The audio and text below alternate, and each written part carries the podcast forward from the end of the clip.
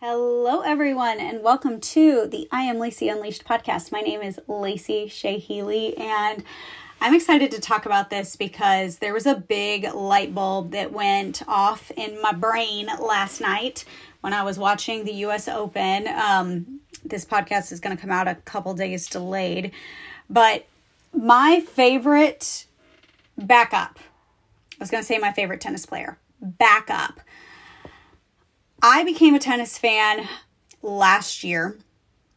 I played tennis when I was younger. I was not good. When I say I was not good, I was really not good. My parents didn't think I was good. They wouldn't buy me a racket at any place other than Walmart.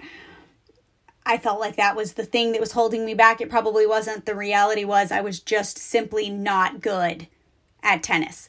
Um, flash forward about uh, 28 years from my tennis days in junior high. And um, I read this book by Taylor Jenkins Reid, maybe. It was called Carrie Soto is Back. And in this book, it's about a woman that is like 40 years old, about my age. And she was a professional tennis player and she had retired at like age 27 because of an injury. And she decides to come back to make a run at winning like one of the major tournaments. And in reading this book, I just recognized like how much I resonated with her mindset. Like the whole time I was reading this book, I was like, "Oh my gosh, I could be this person. Like we have the same brain. Like this author literally just wrote an entire like an entire book from my perspective. Flash forward, flash forward, flashback before that. The last novel, not novel, the last book I read that wasn't like basically like fiction romance stuff, which even this book, Carrie Soto is back, was fiction. There was a romance perspective. The last like book I read, nonfiction, was Andre Agassi's uh, biography back at the beginning of 2021 and I was riveted by it. Like I loved that book. I took so many things away from it. So I've been like a closet like I identify with tennis people person for a couple of years. Carrie Soto is back. I literally told people to go and read that book. It was like reading my thoughts. Flash forward this spring, Christopher and I were scrolling through Netflix. It was before we moved into the house. Life was really stressful, and we came across a show on Netflix called Breakpoint. And what I loved about Breakpoint was it was more about the mindset of the top players in the game, or like these really compelling personalities in the game of tennis on the men and women's side and yes, you got to watch a lot of the game, and the way they filmed it was really captivating. But you got to hear a lot about the struggles and the things that they go through to be at the top of that sport. And I just identified with so many of the mindsets so clearly. And it was exactly what I needed to hear at the time. Um, they did the first part of the season and then the next part of the season came out in May, I believe. And as soon as it came out, we watched it. And in watching this, you know, you kind of start to figure out like who are your favorites. And because they were interviewing people that were like ranked, we started watching tennis because we felt like we knew these athletes because we had watched them on this show. And I definitely started to gravitate towards this female player from Belarus named Ar- Arin- Aryna. I'm going to say it wrong. Aryna Sabalenka. This woman, if she stood next to me, could eat me for lunch. She is super tall. She is very powerful. She has a huge tiger tattoo on her forearm. And she's just intense. And she, like me, lost her father. And one of the things that they had been working on her entire life was their goal of her winning a major title.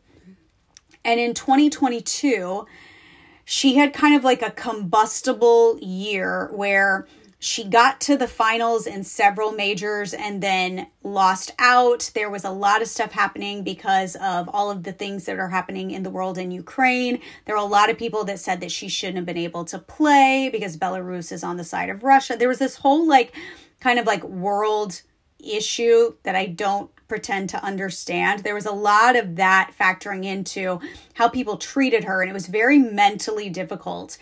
And she said clearly how she like fights her own mind when she's playing more than she actually fights her opponent. Like she's very aware that her biggest enemy is herself. And I resonated with that so clearly. And she's somebody that when you watch her, she is captivating as she plays but you also get the distinct feeling that she could probably bring all of the energy into the room or suck all of the energy out of it, depending on what is going on. And I actually had somebody tell me that years ago. I'm talking early 20s. I had a boss. Um, I don't know if I've ever told this story on a podcast. I think I have. I'm not going to tell the story right now. Put a pin in that. If you want me to tell this story, it's a good one. Just DM me. Um, I had a boss who once told me, like, she said, Lacey, you have the ability to like light up an entire room when you are on. She's like, but you also have an ability when you're not on to literally suck all of the energy out of the room because you were just that powerful. And it was kind of a double sided compliment. Like, right, I can light up a room, but I can also suck all the energy out of it. And I've never forgotten that. That's one of those things that somebody can say to you that, like, I've never forgotten. And that's something that I've really tried to like work on, like not harnessing my energy, but understanding my energy when I walk into places when I'm not in the best headspace. Like, how can I manage this? Like, how can I like reframe myself? Like, I've been very conscientious about this the last few years. It's like I said, I'm blessed. That was one of the things that like I will look back on my life and I will remember Marilyn Myers telling me that thing when I was 23 years old. Like, so grateful for that.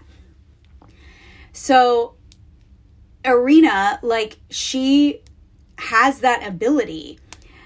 But also, when she's playing, a lot of people come down on her because she can look like she's being unsportsmanlike. And I think in a lot of cases, athletes that behave the way she behaves are being unsportsmanlike. Like when you see somebody like throwing equipment, stomping on the ground, rolling their eyes, like that could be looked at like you need to focus, you need to get in your brain. She said something last night in her exit interview after she won. And she won in grandiose fashion. She was down 6 0 in the first set, lost the set first set in a lockout, the second set went to a tiebreaker. And the third set went to a tiebreaker. She thought she won at point seven. It's seven points. The tiebreaker was actually nine points. She forgot. So she started celebrating thinking she won two points before she won. She gave up three points. And I was literally yelling at the screen. I was like, if she loses this, after she just celebrated thinking that she had already won i am literally i am i am quitting i am quitting i was so angry so she won in like crazy fashion. And in her exit interview, the announcer asked, You were showing quite a bit of emotion out there. You were stomping around, you threw one of your rackets, um, you were like super upset. And she said, Yes, I have to get that out. Otherwise, I'll go into my head. She's like, I was looking to my coaches and they kept telling me to get that out, to get that out. And I thought to myself, and I said to my husband in the moment, I said, the way she behaves is taught. Because you see, when we have emotion and we don't express that emotion, that emotion gets locked inside of our body. It gets locked inside of there. And she's somebody that has been taught that her emotions locked inside of her body are greatly going to affect her brain and her game. It's going to capsize her when she's feeling those big emotions of like, oh my gosh, what the hell? What did I do? Why did I not make that that shot? Why, like, why is this racket not working? Whatever her thoughts are, she could be quote unquote sportsmanlike and swallow those emotions down. But she knows and her team knows that that will capsize her. So instead, what they've taught her to do is to emote. Now, this wouldn't work for everyone, and not necessarily everyone would need to do this, but not everybody is like everyone else. She is very emotive. She's getting that energy, that frustration, the struggle out of her body. It's a somatic release. She's stomping. She threw her racket. She slams her arms. She tilts her head back. And you can look at it from an outsider perspective and go, this woman is a crazy person. Like, she needs to get it together. I looked at that when she said that in that moment, and I was like, that is brilliant. Because not only is she getting what her body and her nervous system needs, which is that release of all of those big emotions, it's also serving to throw off her opponent. Those big emotions throw off the energy and the focus of her opponent. And so those big energy releases are her secret weapon. I literally, I was like, wow, this is, it made me understand her even more. And I thought about it in the moment.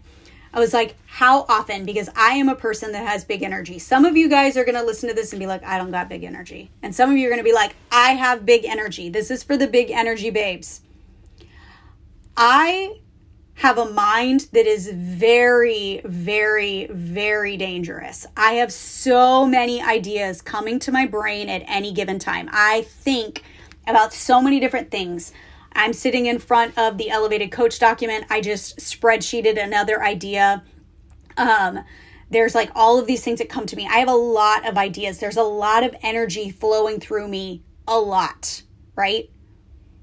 When I get frustrated, oftentimes because I was taught to, I was taught to bring those emotions inside. How was I taught to bring those emotions inside? Raise your mother hand if you had a dad that told you, suck it up, dry it up, go to your room if you're going to act like that. Anyone? Because I can tell you that was a hardcore theme in my childhood. Suck it up, dry it up, stop crying, go to your room if you're going to act like that. My big emotions, my big feelings were not necessarily safe. I was told to keep those inside. And so, as an adult, oftentimes when I get really upset, I'm more predisposed to trying to keep those emotions inside. Anybody else? Push down your feelings? I've gotten a lot better at this over the last three, four, five years with the work that I've done. But when I heard her talk about that last night, a light bulb went off in my brain, and I was like, you know what? When I'm sitting in my office and I get frustrated at something, I need to allow myself to throw my pen or stand up and stomp or roll around on the ground or flap my arms or yell those emotions are valid. And when I get those emotions out, it's going to help me move through even further.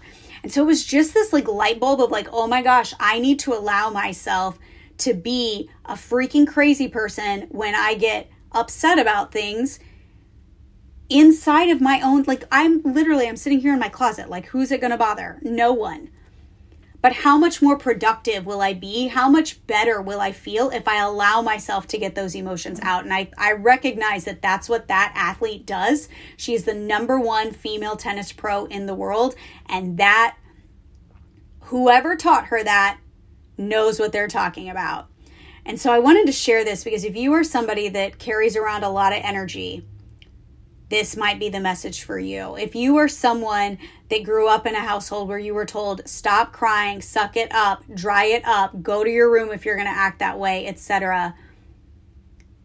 This is the message for you. And it's it's at the forefront of my mind because y'all are going to giggle about an hour ago this is the first real week my 10 year old is homeschooling. So Leanna goes to school Tuesday, Wednesday, Thursday at like a homeschool hybrid.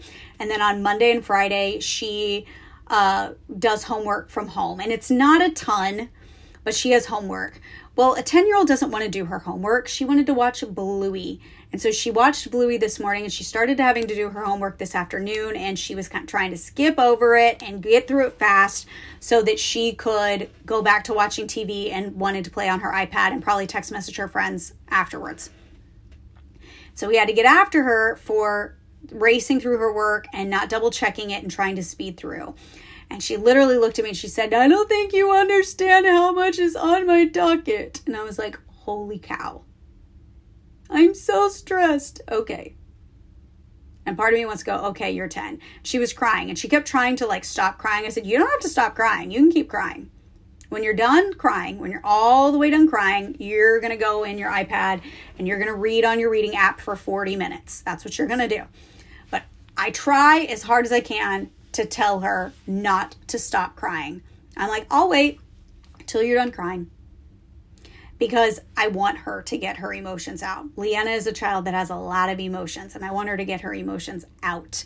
And so I kind of did this a little bit in my parenting journey today. That's one of the things that I'm very conscientious about is letting my kids cry.